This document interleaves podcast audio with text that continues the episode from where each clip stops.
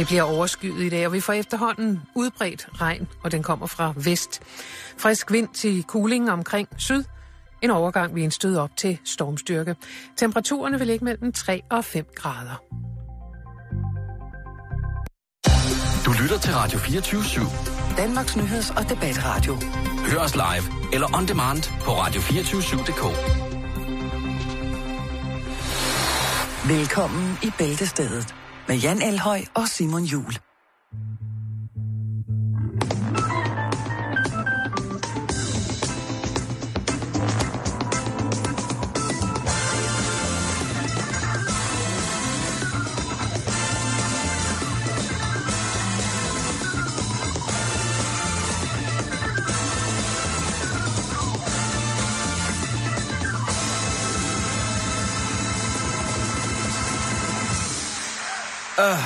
Tak skal I have. Det er hårdt at spille lufttrommer, så lige præcis den intro der. Jo. Men det er... Jeg har også fået lavet nogle ordentlige pandekager under armene på den t-shirt der. Yes, så er der skolelærer. Hvorfor hedder det egentlig det? Pandekager? Ja, eller pandekager, det er, når man har svedpletter under armen. Eller taxaarm, det kan hedde mange forskellige ting. Interessant, hvad hedder det? Start på programmet i dag. Men ja. Det skal til, Jan. Ja. Vi skal snakke sved. Vi har utrolig mange dejlige ting. Ja. Vi skal i gang med noget nature. Vi skal snakke forskning på et meget, meget højt plan. Jeg vil starte med at spørge dig, om du nogensinde har været på Yakogi-bar, bedre kendt som karaoke-bar. Ja. Jeg elsker en god karaoke-aften, og det siger jeg fuldstændig lider posen. Ja. Jeg er tosset med... Som deltager eller iagttager? Jamen begge dele. Alt, ja. Der er de fleste ting ved karaoke, synes jeg er mega dejligt. Promille-relateret? Skal der lidt inden for vesten, før der kommer gang i festen, som man siger? Ja, det er mere, hvis jeg er alene. Ja. Så Dan Tyrell, så der helt nede i hjørnet, helt alene. Når jeg sidder og fifler med nogle små notater, der nok skal blive til noget en dag. Og så stiller man op og synger dem. Jamen, jeg har det ikke... Jeg er ikke bleg for at synge karaoke fuld alene. Og jeg behøver ikke engang at være på karaoke-bar, jo. Jeg sige det. Sætter det bare til systemet derhjemme. Du griber mikrofonen. Ja, men det... Tvangspublikum. Nej, jeg er mere... And to it all, see up and smil jeg har været på karaoke-bar et par gange. Okay. Ikke for at synge. Kan du grave det, eller hvad? Jeg skulle få generet, Simon. Jeg synger heller ikke specielt godt. Jo, men, det gør men, du. Jeg synes, det er... Du synger meget, meget dejligt. Okay. Men jeg synes, det er sjovt at se folk. Mest dem, som har et eller andet behov for ligesom at understrege, at de rent faktisk godt kan synge, hvor man godt kan se, hvorfor det ikke er kommet videre, hvis du forstår. Jeg forstår det godt, men Jan, ved du hvad? Al den energi, den skal jo ud på en eller anden måde. Jo, og det er det, jeg synes, der er fantastisk, når der står en helt insisterende på kun at synge Kim Larsen, og skal og tvinges ned. Og det er jo bedre, end at det bliver til politik, ikke? Jo, fordi der er jo, langt de fleste politikere er jo mislykkede sangere. Det kører det hele af sporet, det hele muligt. Jeg fik skyld for alt muligt, og alle mulige ting. Og du spørger mig, om jeg har været på karaokebar. Ja. Og så siger jeg ja, og jeg elsker det. Og det er der, vi skal tilbage til. Ja, fordi du kender sikkert det, at når man sidder der i jagttager, så kan man godt høre, når nogen de har fået lidt for meget inden for vesten. Mm-hmm. Det kan godt være, at selvtilliden er i top, men det er som om, at tungen slår et klik en gang imellem. Ja, der skal man altså lige have været i gang nogle år, før det bliver taget for gode varer, at man synger af helvedes ting. Jo, hvor man siger, kæft, det er autentisk, det der. Jo, ikke? Altså, jeg tør jo slet ikke tænke på, hvad der er sket, hvis Bob Dylan havde sunget godt.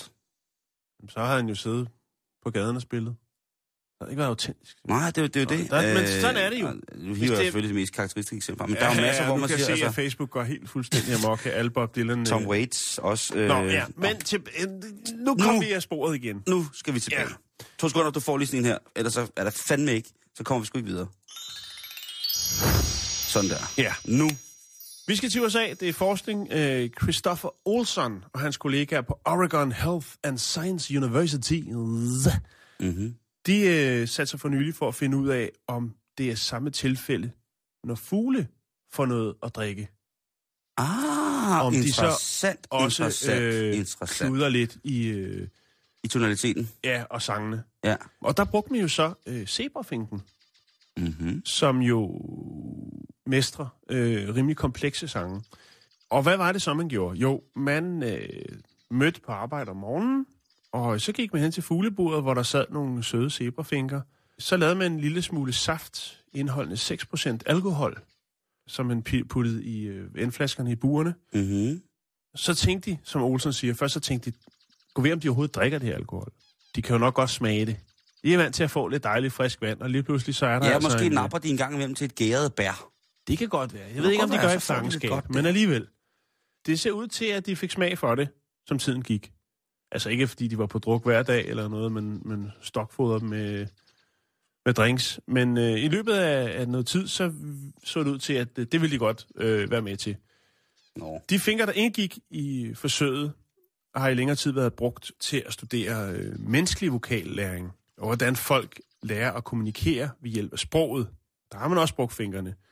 Og så er det jo meget oplagt også at bruge dem til at finde ud af, hvordan, altså ligesom at alkohol påvirker den menneskelige tale, vil det så også være det samme tilfælde med fuglene. Vil de have lignende tendenser? Der er sgu ikke så meget alkohol til. Der er jo måske nogen, der ligefrem vil mene, at det var alt for lidt at hælde på dem. Men det er jo selvfølgelig også, det skal være forsvarligt, men man er jo stadigvæk det i forskningen, og der skal lidt til. Man kan lige sige, som en lille sidebemærkning, og det er jo, at metabolismen i zebrafinger er lidt anderledes end i mennesket. Det er jo næsten håb. Ja. Det er jo en lille den er simpelthen så fin, den der...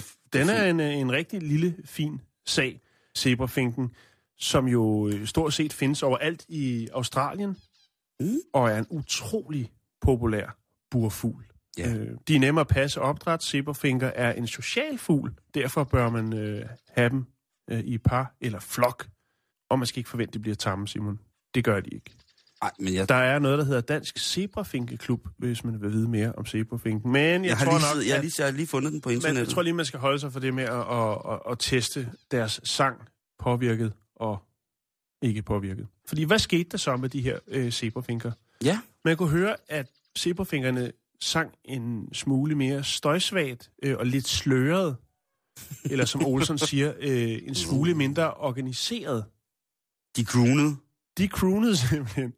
De blev sådan en... Det lød lidt ligesom, du ved, når der er en, der ringer fra en karaokebar og siger, nu vil jeg godt hentes, jeg er blevet alt for fuld-agtigt. Ja. Det var sådan lidt sløret. Vi taler måske om en cruise-skibs-sanger, Jan. Altså, ja, dem, Love Boat. Sådan en, der står op i... Ikke i det store showroom, men som står nede på baren. Hvad hedder det? Nede i salongen og synger efter 22. Lige præcis. Og så bare en lille bitte zebrafinke. Jeg kan så ikke... Altså, det kan vel ikke komme bag på dem, tænker jeg, med her forskning. Det er lidt et sjovt projekt. Efterfølgende nu her i fremtiden, der vil de finde ud af, om det så også hæmmer deres indlæring. Det vil sige at lære nye sange, når de er alkoholpåvirket. Mm-hmm. Jeg kan huske... nogle forsøg, jeg læste om, hvor man havde sat edderkopper til at spænde spind under indflydelse af forskellige euforiserende stimuli. Cannabis. De havde fået den hellige urt. Cannabis. Så havde de fået, jeg tror også, de havde fået LSD. Og så var de også blevet påvirket med kokaine. Og det vildeste var, at under påvirkning af cannabis, der skete måske ikke så meget, men der var måske nogle lidt... kæmpe sindssygt blomst. På amfetamin, der gik det jo lidt hurtigere, og maskerne var lidt finere end normalt, og så da den havde fået fin kokaino, så lavede den simpelthen det cooleste spindelvæv, som man nogensinde havde set i edderkop-sammenhæng, havde han sagt. Et mesterværk. Ja, den har lavet sådan der var den i hvert fald sådan helt fuldstændig matematisk korrekt, og der var ikke noget, overhovedet noget slinger i valsen, da den havde fået det. Altså, fulddyr er jo noget, vi kender til. Ja. Rigtig meget, og nu kender vi måske ikke så meget til det lige på den her årstid, men altså fulddyr i senefteråret, hvor at de spiser gæret nedslagsfrugt, det er jo altså et kæmpestort hit. Så fulde finker, zebrafinker, det... Hvad med ost og rødvin? Der er ikke en edderkop på det, for at se, hvad resultatet... Jeg tænker, at Van Gogh, han kunne godt lide en god rødvin, og... Eller absint, var der også. Den edderkop gik direkte ind og blev lærervikar.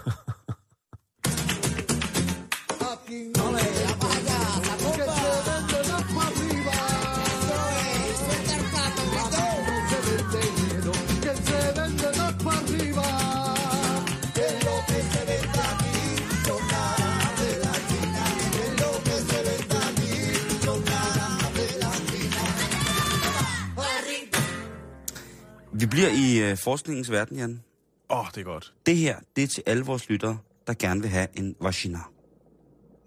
Okay. Mm-hmm. Ja. Det er jo et emne, vi her i programmet føler os forpligtet til at berøre. Åbenbart. Et emne, der glæder os til tider og bekymrer os til andre. Men nu er der altså rigtig gode nyheder, synes jeg. Godt, jeg må have lov til at sige. Ja. For de kvinder, der i mange år... Altså, hvis man nu går og er kvinde og mangler sin vagina, så har man jo sikkert undersøgt alle former for muligheder, og man føler sig sikkert opdateret. Det er måske ikke nyheder for dem, men for alle os andre, som måske til hverdag ikke går fysisk og andet end at savner en vagina, enten på albuen eller på kinden, så er det altså nu, at man... Men i mange år, der har man jo kunne få skabt, også som mand, en vagina, hvor man så bruger nogle af de i forvejen tilstedeværende kød, lunser, lapper, som vi mænd har, hvis man tilfører eller fjerner noget. Pølle og blomme, ikke? Til ligesom at lave... en omrokering, ja. Lige præcis. Man laver en, i skak hedder det vist en rokade. Ja. Man bytter lidt rundt på tårn og kongen, ikke? Og så kommer tingene til at fungere. Ja. Men det er jo ligesom den her form for samlesæt. Altså det er jo ikke, man bygger jo så at sige en vagina. Men nu, Jan, der er der altså belæg for, at man kan, hvis man oplever komplikationen i tidlig stadie, at man altså kan få skabt en helt spritravende ny vagina, uden at skulle have opereret alt muligt ind og fra, og fjernet og taget noget fra, som så skal syes til en ny hudlap, som så skal gøre det ud fra. Hvad i tidlig stadie? Hvad er det så? Den her sag, som vi snakker om, det handler om, at for cirka mellem... For 9 år siden, der fik den første amerikanske pige en vagina, som var, det lyder mærkeligt, var dyrket. Ja, det har vi snakket lidt om før. Ja. Sidste år. Ja. Med de her celler. Ja, lige præcis. Eller var den ikke tip-top funktionsdygtig, den hun havde? Eller hvad har man gjort? Jamen, hun led af, altså, af en genital deformation, okay, som hedder Meyer Rokitansky-Küster-Hauser, eller MRKH-syndrom. Og det er noget, der efter sin påvirker 1 ud af 1.500 kvinder, og så 1 ud af hver 4.000 kvindelige barn, ikke? Eller pigebarn, om man så må sige. Mm. Det blev ligesom opdaget i tide. I hendes sene teenageår, der tilbyder lærerne at sige, prøv at høre, nu har vi altså dyrket det. Så det man gør, det er, at man tager noget genmasse fra hende og pigens, skød må det så være, og det dyrker man så. Det er jo sjovt, at man kan i disse dage dyrke en fisse. Jeg vil lige lægge et videoklip op af, hvordan de mere eller mindre gør det her. Så kan man jo selv sidde og nynne tv-køkkenet, hvis det er det, man synes, man skal gøre henover det, ikke?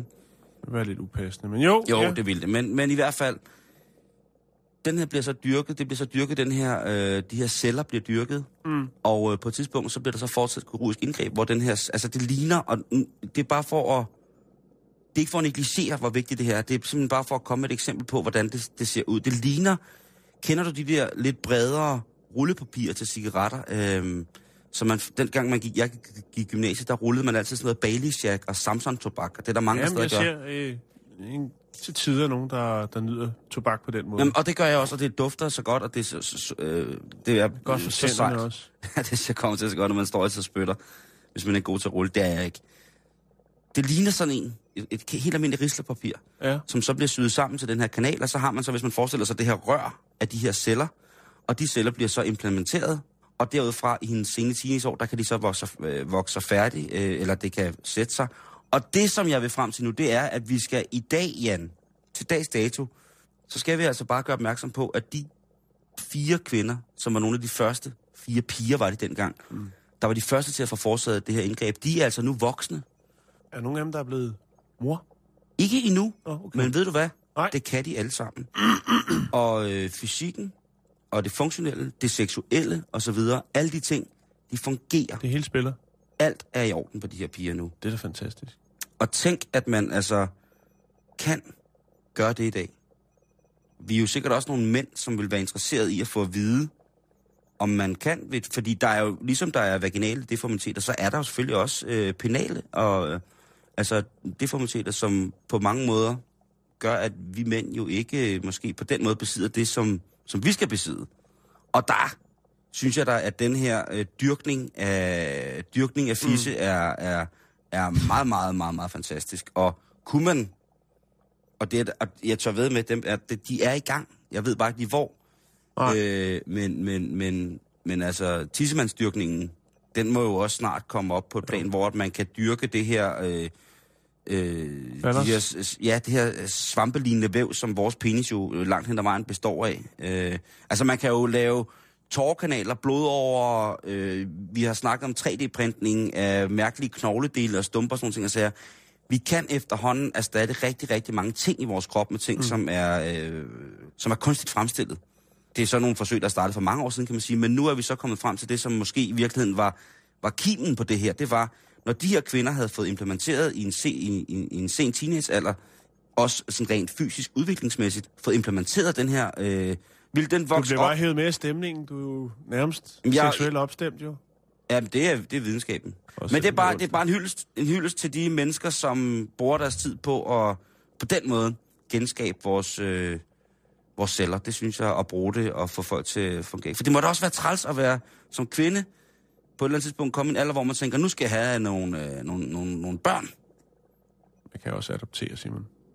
Ja, det er fuldstændig rigtigt, men også bare for den almindelige kvindelige selvværd. Jo, præcis, for hende, præcis. Jo. Der er det ret vigtigt. Vi skal videre, og vi bliver lidt i videnskab. Neder, ja, og nej, ikke videnskab, men de nedre regioner hos kvinden. Det er jeg glad for. Hvor skal vi hen i verden? Vi skal til Argentina.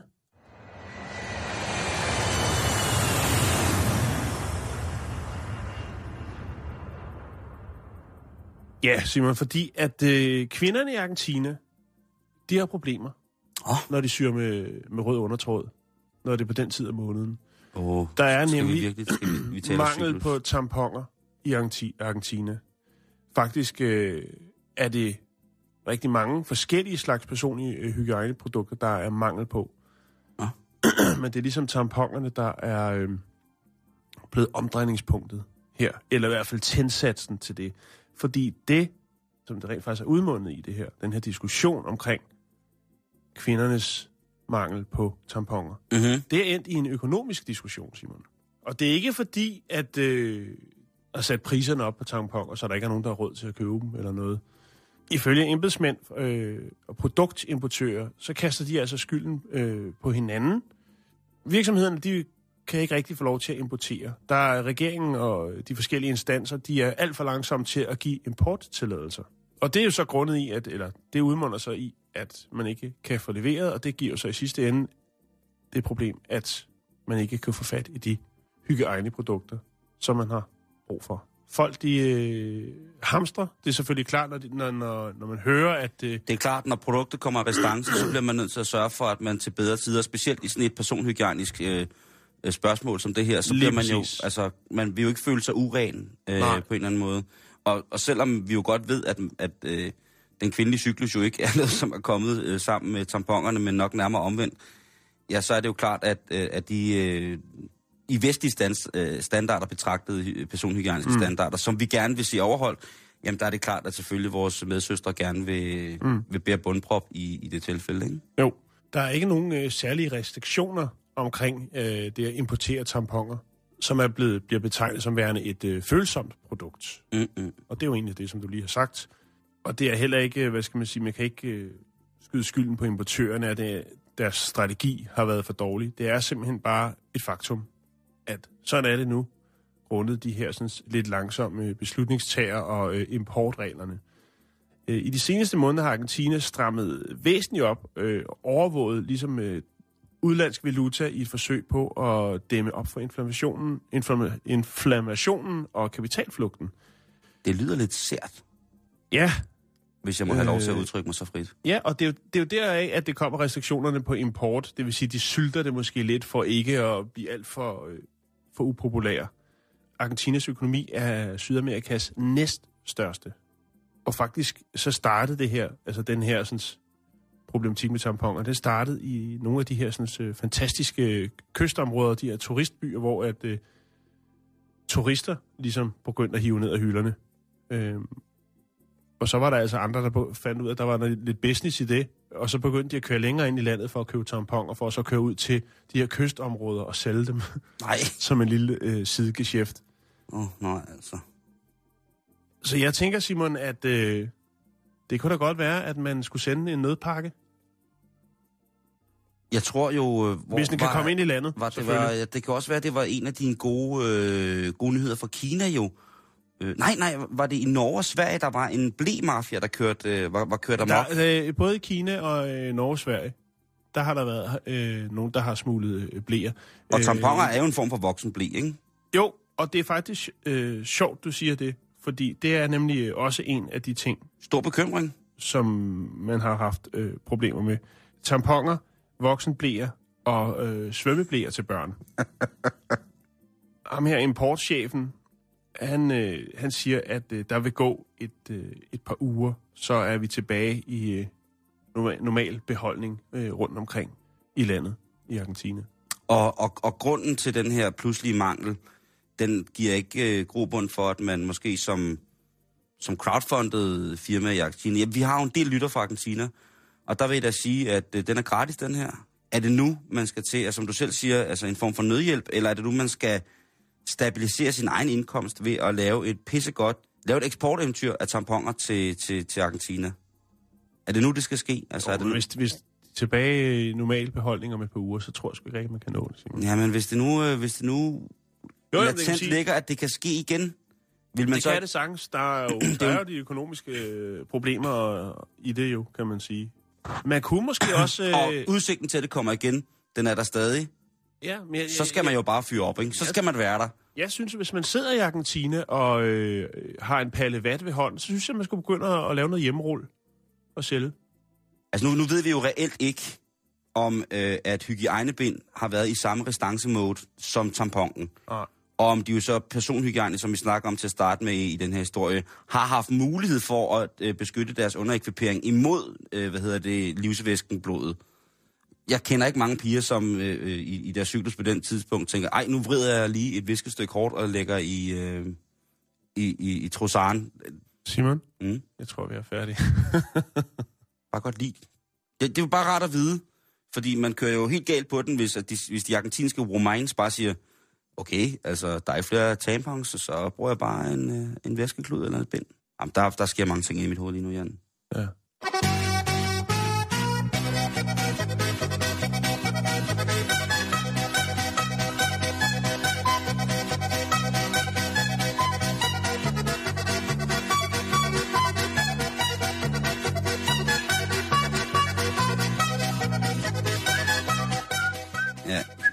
Så slukker vi lige fra... fantastisk stykke musik. Ja, det er meget, meget, meget dejligt. Vi har jo snakket om det en del gange, det der med våben. Vi ser jo desværre hele tiden en stigende tendens til, at våbnene i meget, meget, meget uheldige sammenhæng dukker op. Mm.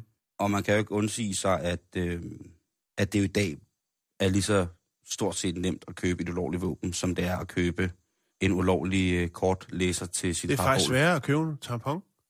Åbenbart i Argentina, ikke? Jeg tror helt sikkert, at det har været nemmere altså, at købe et våben i Argentina. Nej, jeg skulle aldrig sådan noget. Ja. Nå, hvad sker der, Simon? Ja, i USA, der har de jo den her lidt anderledes lovgivning i forhold til...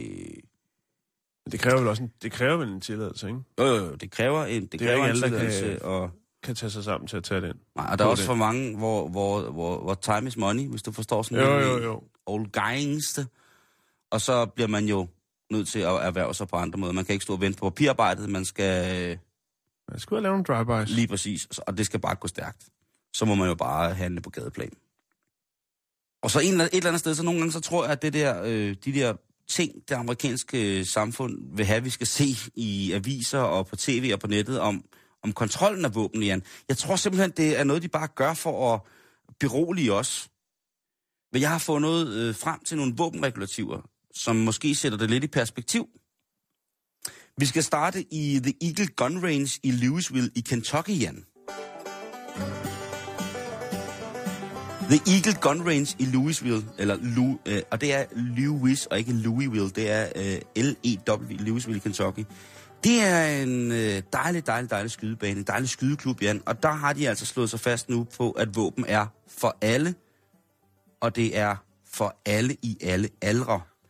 En af deres rigtig store, kan man sige, pakkeløsninger på en sjov dag med våben, det er deres børnefødselsdag, hvor de inviterer og laver hele pakken, Jan. Der er sjov og ballade, der er selvfølgelig lavkage og sådan noget, og så er der for alle børn, der har lyst til at være med, et våbensikkerhedskursus. Og det synes jeg jo er fint. Et våbensikkerhedskursus. Og det ender så med, at man... Ja, hvis der er våbenfrit tilgængeligt i de forskellige amerikanske hjem, så er det vel egentlig meget godt. Det tror jeg desværre, at der er rigtig mange tilfælde. Der er jo en regel i Danmark, så vidt jeg ved, at det skal være låst ind i et skab. Det er der 100%, og ja. Der er også en regel om, at sådan er det ikke der. Der kan det ligge i handskerummet, eller på køkkenbordet. Men så prøv lige at høre en børnefødselsdag, ikke? Og når ungerne så har haft det her våbensikkerhedskursus, hvis du så er over 8... Så er der Hoppeborg. Nej. Nå. Så kan man gå ud og fyre den af, i bogstavelig forstand. Så over 8? Ja, så får du lov til bare, og så kan du få lov til at skyde med en våben, som sikkert er i størrelsesordenen, så de er gode nok, måske med en mindre kalibret våben. Kalibrede våben, som børn måske kan... Jeg ved det ikke, men det får man altså i hvert fald lov til. Og så er der dejlig chokolade og kager til bagefter. Det er jo sådan, at man, i rigtig, rigtig mange stater, og faktisk i de stater, hvor der bliver solgt flest legale våben, ikke har våbeninstruktør som beskyttet titel. Så det kan folk faktisk gå ud og kalde sig, så længe de arbejder med deres skydevåben på privat grund. Mm. Det er jo gakkelak af en anden verden. Nå, men altså, hvis man synes, at det er lige på kom den... Kom og se Pølles, Klovne og Skydeshow! Jamen, det er jo sådan noget der, ikke? Jo. 12 håndvåben! En og finger, masser af balloner. En finger, to øjne, helt døv, går nu i gang. Hvis man ikke synes, at det er en mulighed, det der med at tage sine børn med til våbeninstruktion og dejlig chokolade med kager til, så kan man altså tage i butikken Gun Store i Las Vegas, hvis det skal være lidt mere voksent. Ja. Og selvfølgelig, i Las Vegas, det er jo... altså alt det øde område omkring Las Vegas ude i ørkenen, det Nevada, det er jo bare skydebane, kan man sige. En kirkegård skydebane. Ja, altså sådan en hemmelig kirkegård, ikke? Ja, jo, det. Det er, hvor man bliver og hvis vi snakker mere om det, så kommer vi selv til at lægge dig. Ja.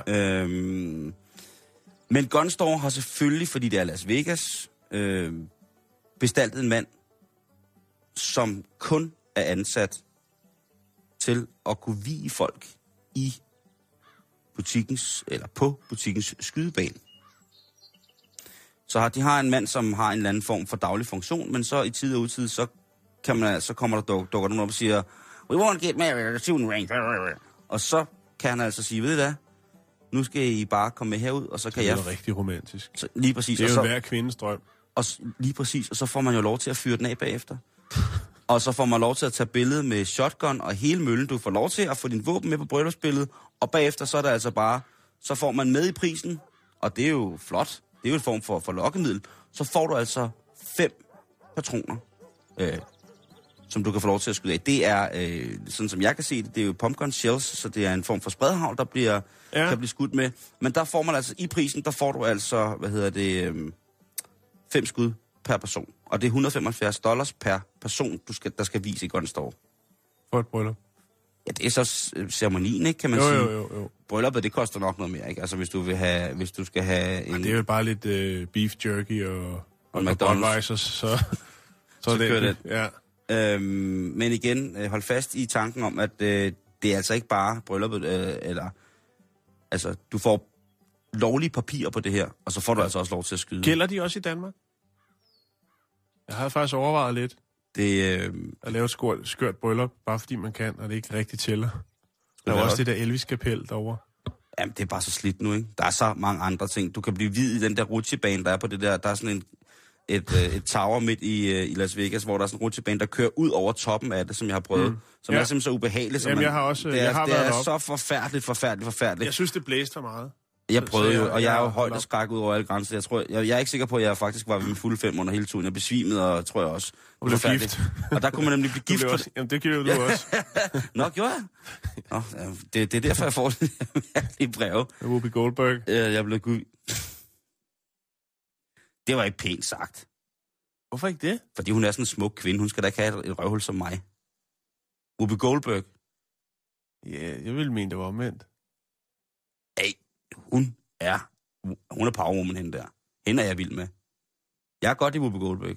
Jamen, jeg har ikke noget imod hende. Så siger vi Tracy Chapman. Jeg elsker ham. Ja, han er også god. Nå, okay. Men altså, okay. Det kan du altså. Gun Store i Las Vegas, hvis du skal lave et skørt bryllup. Og jeg ved ikke, om det virker herhjemme. Jeg er ikke sikker, men det bliver jeg nødt til at have en fagekvilibrist inden for retsteologien. til at udtale sig om. Det er egentlig mærkeligt, jeg tænker, at det findes ikke Guinness rekordbog, at der findes en verdensrekord i at blive gift flest gange på en dag. Så er det jo Las Vegas, man skal tage til.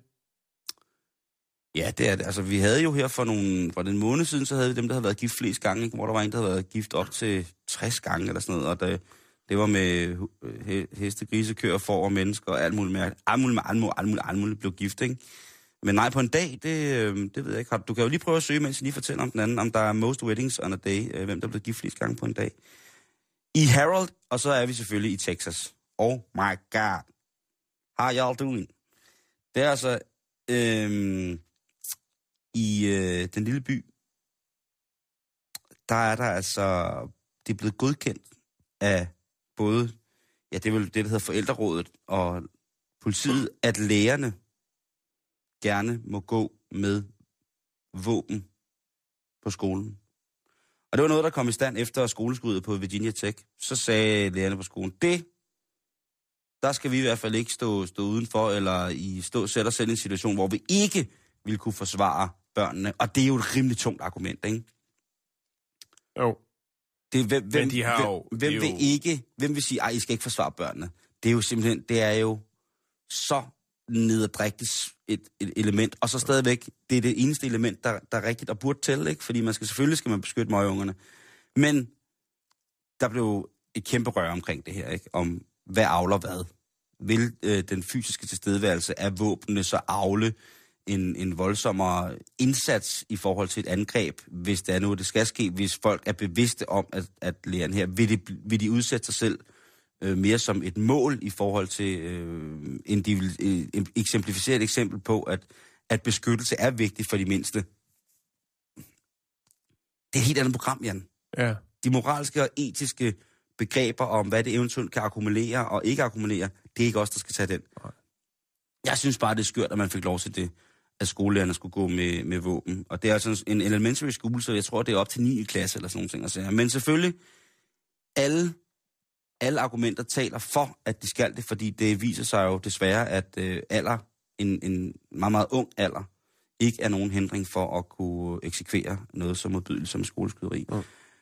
Det der så var lidt i... Altså han kunne have brugt mange gode argumenter for, hvorfor at man skulle bære skydevåben til at beskytte børn for. Hans eneste argument, det var så bare, at country people, sagde pedellen David Tiwat, han sagde, country people, eller sådan, også folk fra landet, vi er sådan en form for, eller vi er sådan en meget stor grad en form for gør det selv folk, så vi behøver ikke de der love der. Og så er man jo ude i noget, jeg ved ikke om der har været noget, om det i bogstaveligste forstand, hele den landsby er en lang ren blodlinje, det ved jeg ikke noget om. Men der er jo så mange andre argumenter. Argumentet, når man så læser om det også i forhold til lokalpressen og skolens egen hjemmeside fra den dag, det er jo noget, de selv synes på skolen er helt i orden, og som en sikkerhedsforanstaltning jo bruger som salgsargument for, hvorfor man skal melde sine børn ind i præcis den skole. Det er jo, at lærerne altid er klar til at gå i forsvar for børnene. Men, Simon, jeg har ikke kunne finde talende stund, ligesom om der er nogen, der er blevet gift flere gange på en dag. Men i Kina, der er der 314.224 par, der blev gift på samme dag. Oh. Det var den 8.8.2008. Oh. Alene i Beijing, der var der altså 15.646 par, der blev gift. Det er verdensrekorden. Sejt. Det var 314.224 par på den samme dag. 08-taller har et eller andet. Jamen, de har et eller andet med de der 8-taller i Asien, og 7-taller også. Jeg kan ikke helt huske, om det er 7 eller 8. Men der kunne man godt lave en opfølger, måske senere hen, og se, hvor mange af dem, der rent faktisk er sammen. Men sindssygt.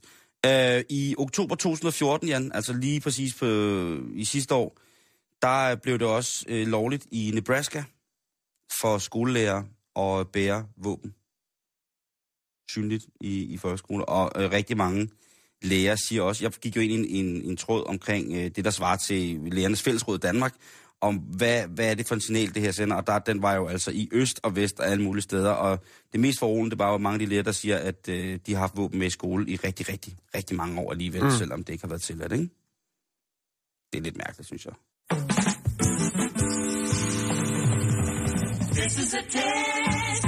For the next 60 seconds, the station will conduct a test of the emergency broadcast system.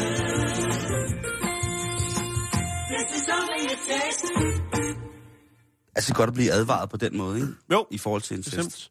Nå, Simon, vi skal et smut til Japan. Vi skal til en lille bitte landsby, der hedder Nagoro. Her bor Sukimi so Aiono.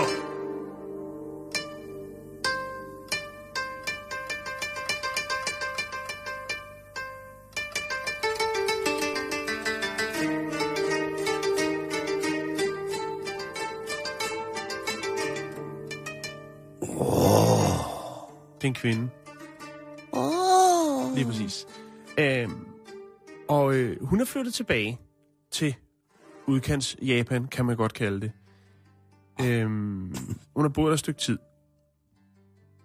men har været en tur til storbyen, som mange unge jo gør. Det er jo et meget typisk mønster, at så bliver man ung, så skal man ud og realisere sig selv og gøre sig til på caféer, fitnesscentre og så videre, så videre, søger mod storbyens puls. Og når man så bliver ældre, måske stifter familie, så søger man tilbage til hjemstavnen. Og nogen gør det så, når de bliver ældre. Og det sjove er, at i Japan, som jo altså en af de her højindustrielle udviklingslande, ligesom i Sydkorea, der bliver det mere og mere populært, Jan. Ja. Det der med at arbejde med det der bæredygtige noget, ikke? Så om... Og gør det så det? Det er det, vi skal snakke om, Simon. Ah, spændende. Fordi Aiyano, hun flyttede tilbage til den her by, Nagoro. Ja. Og... for ligesom, hvad kan man sige, at nyde sit otium. Og det, der er i det her, Simon, det er altså, det her, det er jo et landdistrikt. Og når man ser det sådan udefra, ser billeder derfra, så kan man se nogle fine billeder fra byen, hvor der sidder nogle forskellige dukker rundt omkring. Ved busstopstedet, ved flodbredden. Han har måske en baseballcap på. Du kan kigge ind i den lokale skole, og så sidder der en masse dukker, og der er også en lærerinde, som er en dukke. Det er faktisk modificerede fugleskræmsler. For det er faktisk det handler om, Simon. Ja. Det handler om landsbydød. Aiyano, hun er født og opvokset i Nagoro, og så vendt tilbage. Men kan jo kun konstatere, at det er ikke lige frem, fordi at væksten eller befolkningstallet er eksploderet, mens hun har været væk. Hun er den yngste i byen. Hun er 65 år. Og hendes far er den ældste. Ja. Han er 85. Hun fik ideen til ligesom at prøve at skabe lidt liv i byen. Nogle måske kalde det uhygge. Da hun producerede nogle fugleskræmsler til et stykke land, som de har. Et stykke jord, som de dyrker. Men hun kunne godt se, at der måske ikke er helt så meget gang i byen, som der har været. Dengang hun boede i byen som barn, der var der 300 indbyggere, men i dag er der blot 35 tilbage. Og hvis faren på 85 er den ældste, og hun er den yngste, og hun er 65, så kan man jo hurtigt regne ud, at der ikke er meget bal på krogen der. Ja, eller så enten er der ikke noget bal på krogen, eller så er der det mest sindssyge bal i verden. Det er der ikke, Simon. Jeg vil mere kalde det uhygge, fordi hun har faktisk produceret omkring 160 dukker, som pryder byens forskellige... Seværdigheder. En nærliggende by har altså lavet, også fået fugleskræmsler, de har omkring 200. Og altså befolkningstallet er jo styrtdykket. Hun har prøvet at sætte det lidt op, sådan, hvad skal man sige, minderne fra dengang, der var liv i byen. Prøvede at, de her, som har været samlingspunkter, der har hun prøvet at samle dukkerne omkring der. Men jeg tænker, hvis du ikke kender den her historie omkring de her, så altså, at køre igennem den by, må være rimelig spooky. Og derfor er det også så vigtigt, at du tager den historie op i dag, Jan. Det er jo, vi har jo så... Vi er et af de programmer i Danmark, Skandinavien, så jeg godt sige, som har flest lyttere, som ønsker at komme til Asien. Tror du det? Ja, det. Rigtig mange af vores lyttere har været i Japan, det ved jeg. Og vi elsker at komme derned. Så det er jo pisse godt, at du... Det er et fantastisk sted. Ja, vi står da også inden for at skulle rejse til Japan så meget, som man overhovedet kan. Men det kan jo faktisk også godt gå ind og blive et tilløbsstykke. Altså, folk det siger, det skal vi se, det her. Jeg kan lægge lidt billeder op, så kan man se. Jeg ved ikke, om det er spooky, eller om det er det kunne blive et tilløbsstykke. Det må man selv vurdere. Det er ikke alle ældre, der ligesom... Altså, det er ikke bare sådan, så alle de dør, og så er det. Der er selvfølgelig også andre, der er flyttet af de ældre indbygger i byen, som bare flyttede et andet sted hen. Hun siger, at hun nyder selvfølgelig dem, der er tilbage i byen. Det er jo fantastisk at høre deres gamle historier fra et langt liv. Men hun er godt klar over, at der skal lidt mere til, end at sætte nogle dukker op, hvis Nagoro skal tilbage til den storhedstid. Jeg synes jo, det er rigtig, rigtig fint. Undskyld, jeg lige afbryder det. Jamen, men jeg synes, det er rigtig, rigtig fint, fordi det er jo også... Japanerne har jo en lang, lang tradition for at erstatte mennesker med genstande. Ja. Ikke bare fugleskramsler. Også love dolls. Lige præcis, robotter i det hele taget. Ja, ja. Det er jo helt vildt. Men det her, grunden til, at jeg sagde det i starten med, at de unge gerne flyttede, det er jo læst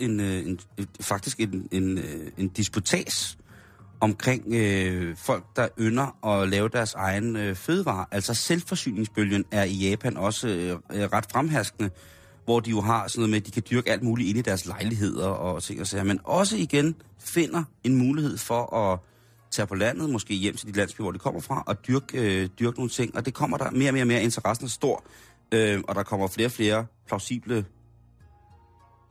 forretningsmodeller, det vil japanerne gerne have, hvor i at man kan komme den her hjemmedyrkede økologi, og det synes jeg jo er ret sjovt, men selvfølgelig også forfærdeligt, at det ligesom i alle mulige andre steder, at metropolerne bliver større, og provinsen den bliver mindre og sværere befolket. Ikke? Men man kan sige, Japan de kører den fuldstændig omvendte pyramide, når det kommer til, til befolkningen, fordi man kan sige, der er færre og senere ægteskaber. De har en utrolig lav fødselsrate, og så en stigende ældrebefolkning. Selvmordsrate? Ældrebefolkningen, den er jo...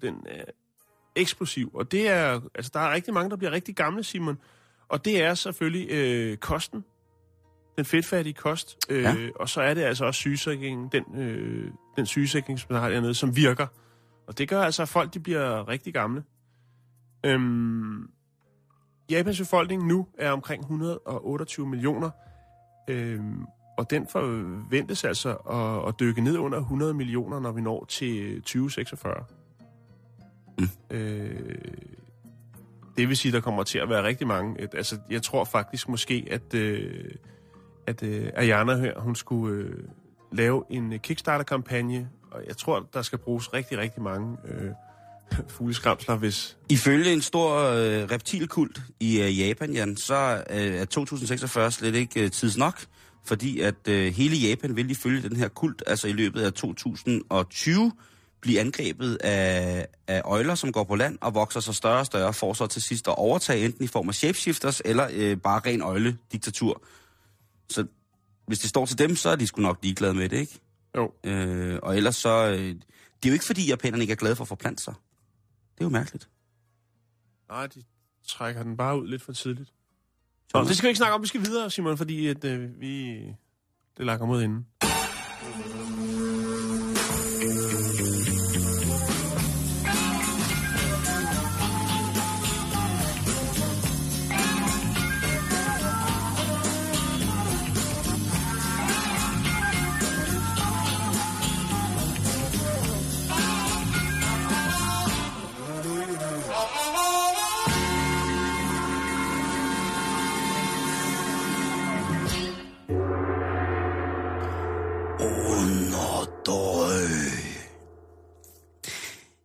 Du har gået og tænkt over det derhjemme, kære lytter.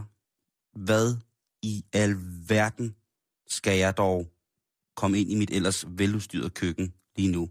Eller du tænker, jeg står og skal flytte hjemmefra til et nyt kollegie.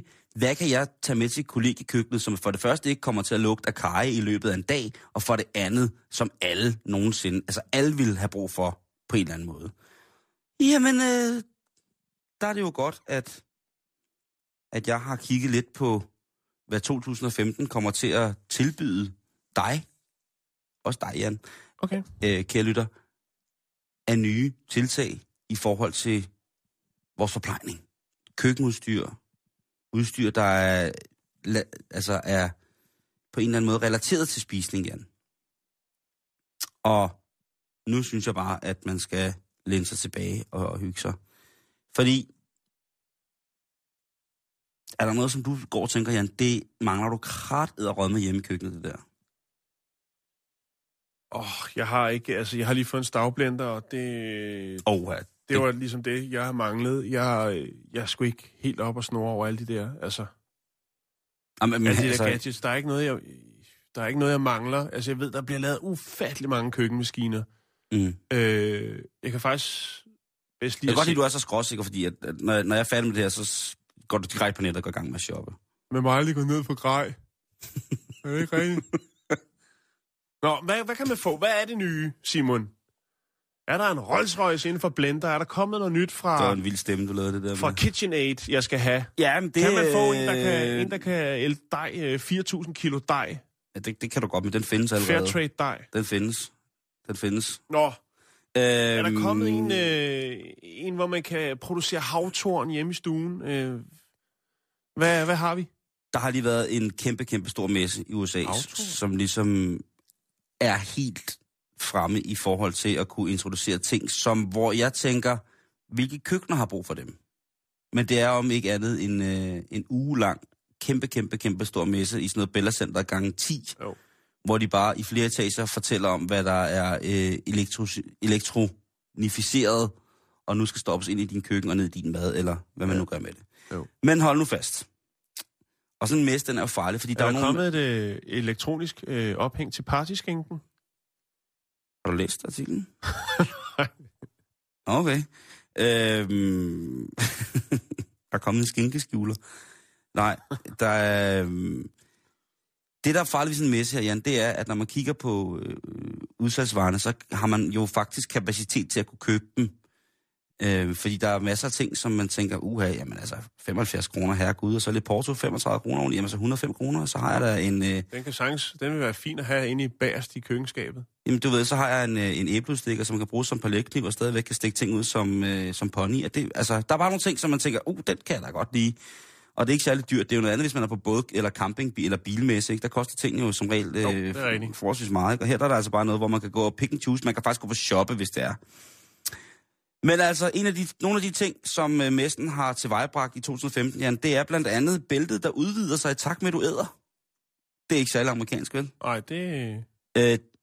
og det er faktisk fra en fransk producent.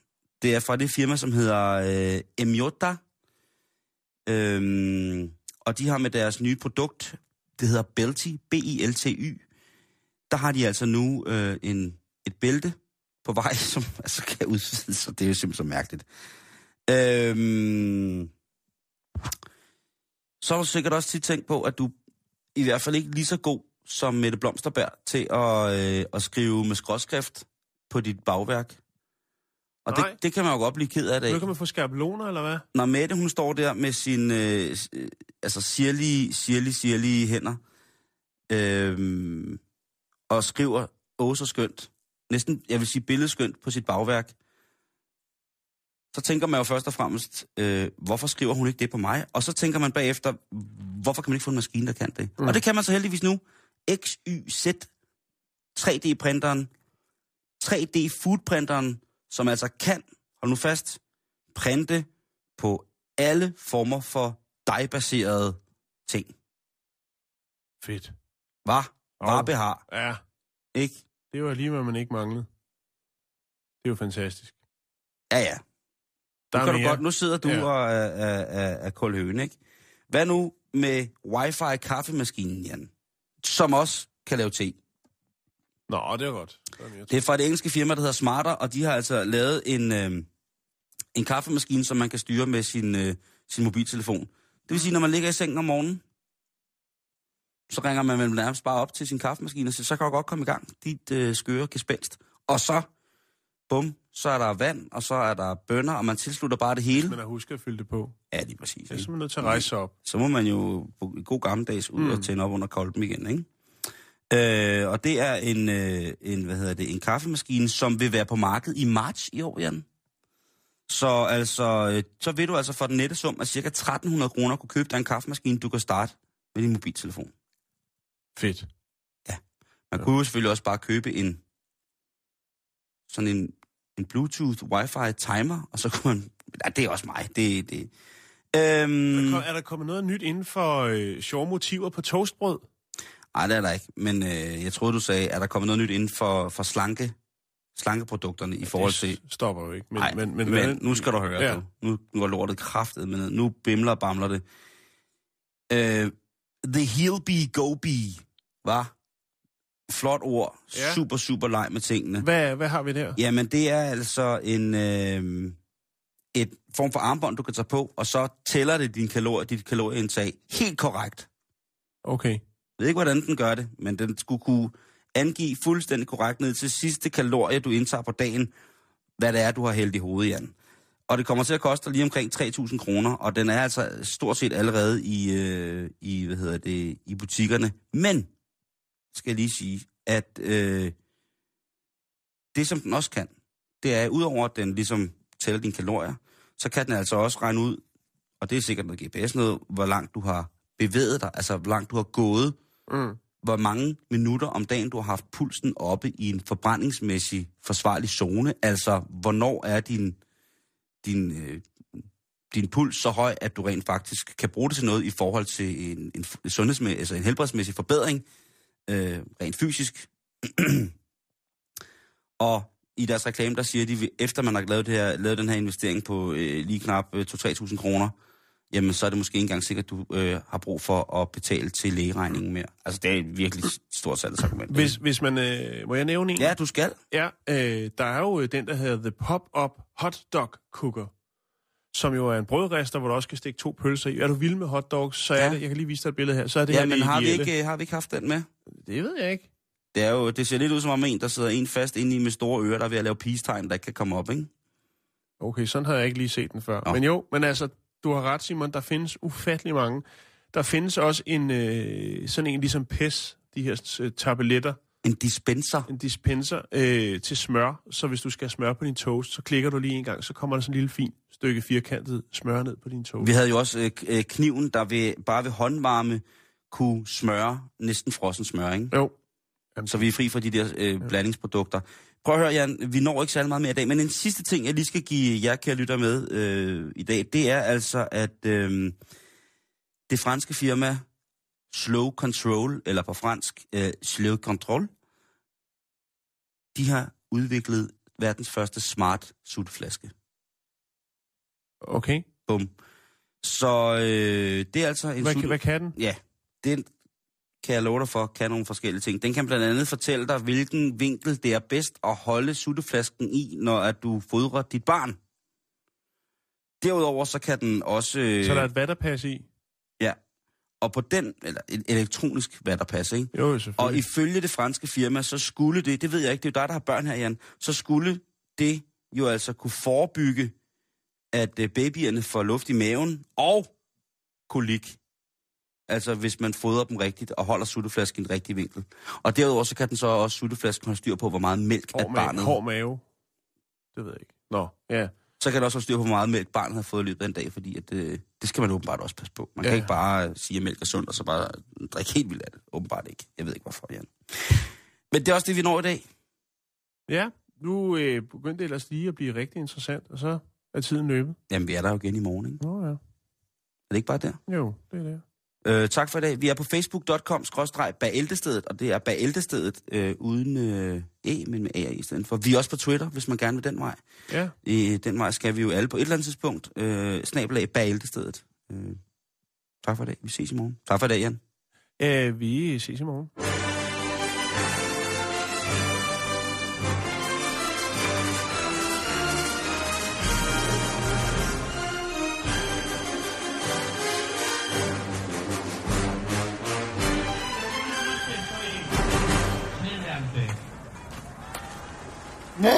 Har du set hende derovre? Åh, ja. Hun er dejlig. Hun er fandme pæn. Hvad så, baby? Skal du se rumpropellen? Ej, vil du med hjem til grillaften? Jeg har 2 bakker kød. Ej. Se hende derovre. Hej, skatter. Hold da kæft.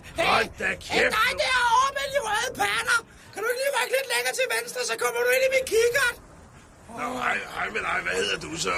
Kommer du til det her? Nej, jeg hedder sgu Paul. Det er hende der. Nå? Den går. Den går ikke.